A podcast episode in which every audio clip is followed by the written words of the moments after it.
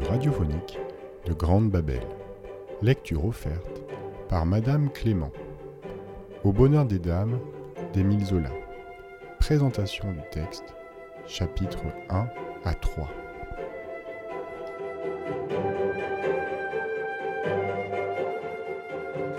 Dans les années 1850, apparaissent à Paris les premiers grands magasins comme le Bon Marché ou les grands magasins du Louvre. Il s'agit d'une véritable révolution commerciale qui suscite des réactions diverses. Enthousiasme pour les uns, qui considèrent cette révolution comme un progrès extraordinaire, inquiétude pour les autres, qui redoutent qu'elle ne provoque la ruine et la fin des petits commerces. L'écrivain Émile Zola, lui, est fasciné par ces cathédrales du commerce moderne, architecture de verre et de fer abritant des halls immenses inondés de lumière où se presse un peuple de femmes pris par la fièvre d'acheter. Il observe scrupuleusement, selon son habitude, cet univers nouveau, avant d'en tirer une œuvre de fiction, Au bonheur des dames, roman qu'il publie en 1883. Voici donc le résumé de ce roman.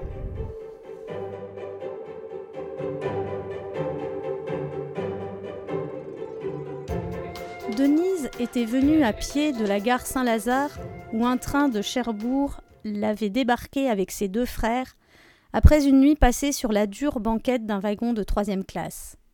Elle tenait par la main Pépé et Jean la suivait, tous les trois brisés du voyage, effarés et perdus, au milieu du vaste Paris, le nez levé sur les maisons, demandant à chaque carrefour la rue de la Michaudière dans laquelle leur oncle Baudu demeurait. Mais comme elle débouchait enfin sur la place Gaillon, la jeune fille s'arrêta net de surprise. Oh dit-elle. Regarde un peu, Jean Et ils restèrent plantés, serrés les uns contre les autres, tout en noir, achevant les vieux vêtements du deuil de leur père.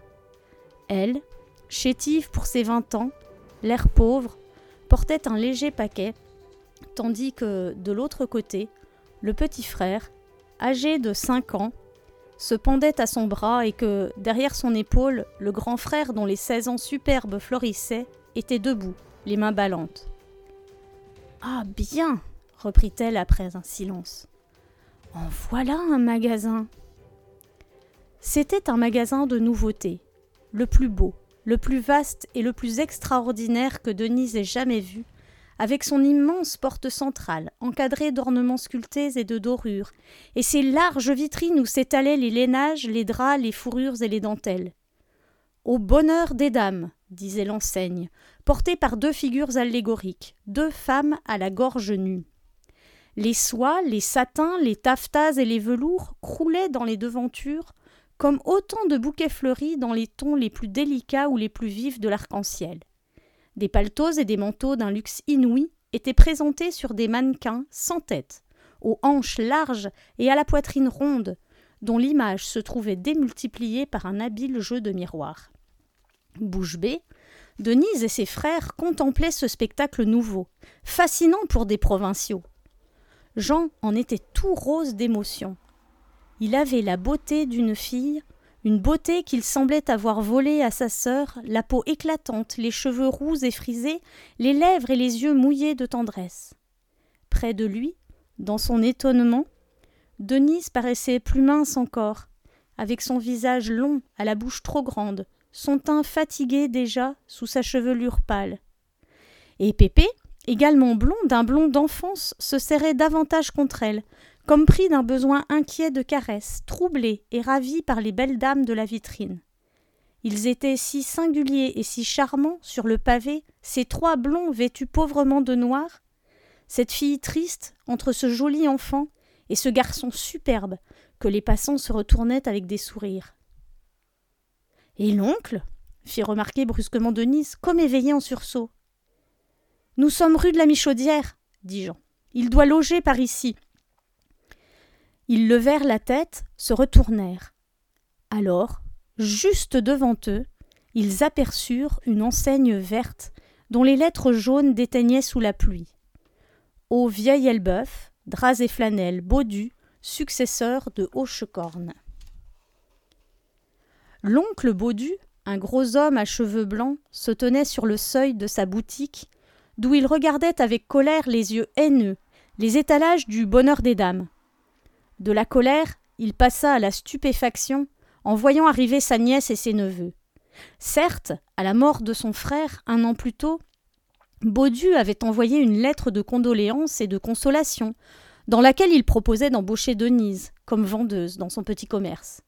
Mais depuis un an, les affaires marchaient mal, et Baudu avait dû diminuer son personnel. Baudu appela sa femme Élisabeth et sa fille Geneviève, et présenta aux deux femmes les trois orphelins. Puis il expliqua à Denise la situation. Il n'avait pas de place à lui offrir, et il lui adressa des reproches. On prévient reprit-il en se fâchant peu à peu de sa propre dureté. Tu pouvais m'écrire? Je t'aurais répondu de rester là-bas. Quand j'ai appris la mort de ton père parbleu, je t'ai dit ce qu'on dit d'habitude. Mais tu tombes là sans crier gare. C'est très embarrassant.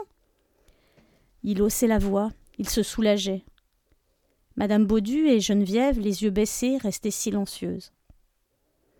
Denise, confuse, car elle comprenait à présent qu'on ne débarque pas ainsi à l'improviste chez les gens, fussent-ils de votre famille, s'excusait déjà. Elle se débrouillerait seule. Elle avait l'expérience du métier de vendeuse et, dans le Grand Paris, elle trouverait sans peine un emploi. Le petit Pépé, lui, serait confié à une nourrice à condition bien sûr d'en trouver une qui ne demande pas trop d'argent. Quant à Jean, il devait entrer en apprentissage dès le lendemain chez un patron, où il serait nourri et logé.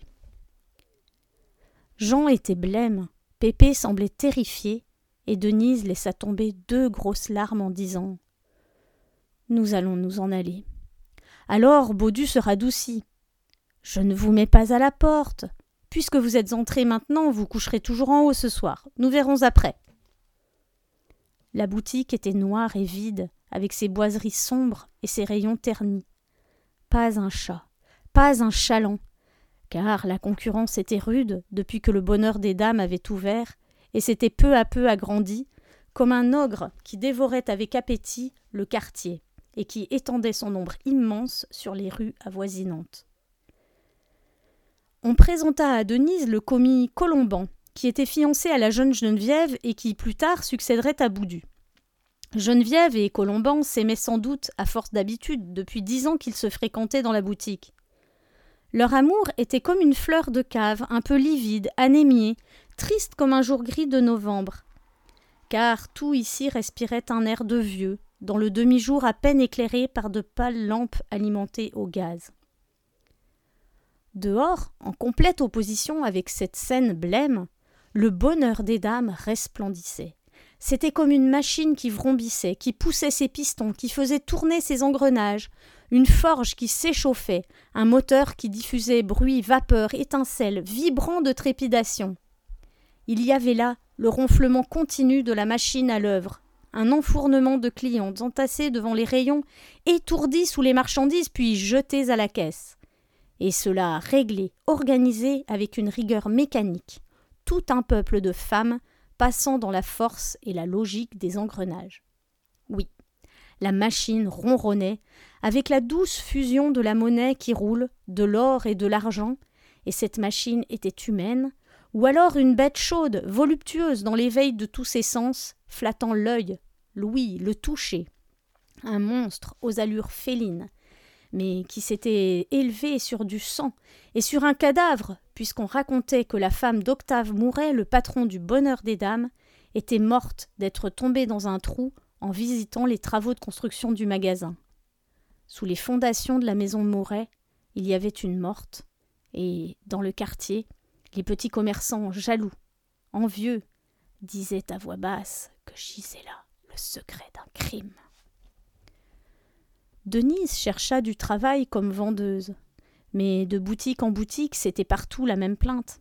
On n'embauchait plus, en ces temps de crise où les grands magasins ruinaient les petits commerces de tradition. Partout, on déclarait l'air vengeur la même guerre au bonheur des dames. Le père Bourras, un voisin de l'oncle Baudu, maudissait l'avenir. Son commerce de cannes et de parapluies, autrefois prospère, croulait peu à peu à l'image de la maison. Une bâtisse lézardée, fendue, à la toiture tordue, vermoulue et pourrie, à la façade tachée de rouille et de tasses brunâtres. Et Bourras Pressentant le désastre, la débâcle, baissait la tête en se tordant les mains. Finalement, il apparut que le seul endroit où Denise pourrait trouver du travail était le bonheur des dames.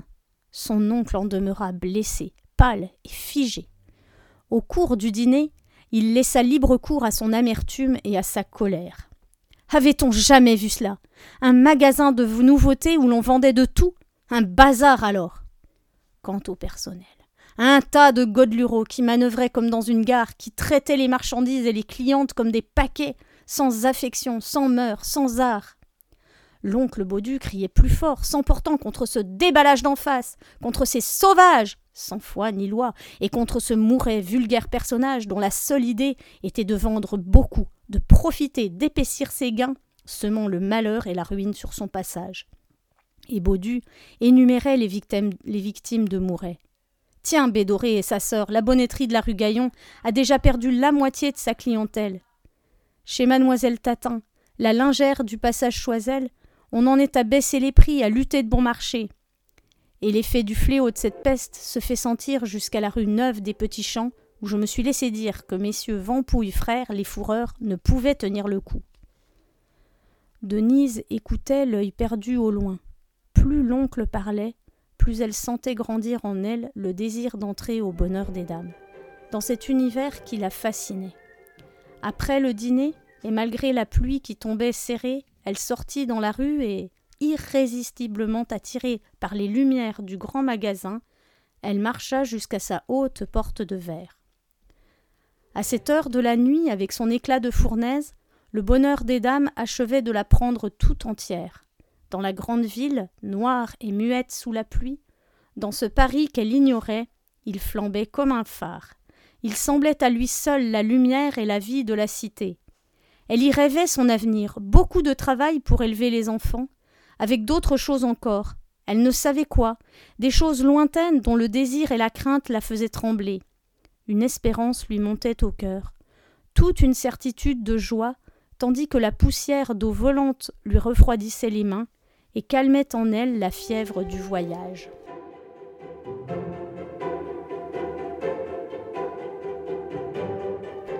Le lendemain matin, à sept heures et demie, Denise était devant le bonheur des dames avec l'intention de s'y présenter. Elle n'osait s'avancer, restait gauchement immobile sur le trottoir, regardait les vitrines. Sa timidité augmentait, elle rougissait dans le petit jour pâle, elle se laissait bousculer par les passants affairés qui débouchaient de partout et qui s'engouffraient l'air assuré dans le magasin pour rejoindre leur poste de travail. C'était l'heure exacte où les commis, leurs dernières cigarettes jetées en hâte dans le caniveau, entraient en plaisantant, se saluaient, prenaient un à un leur place. Après avoir hésité une heure dans la rue, Denise se décida enfin à entrer.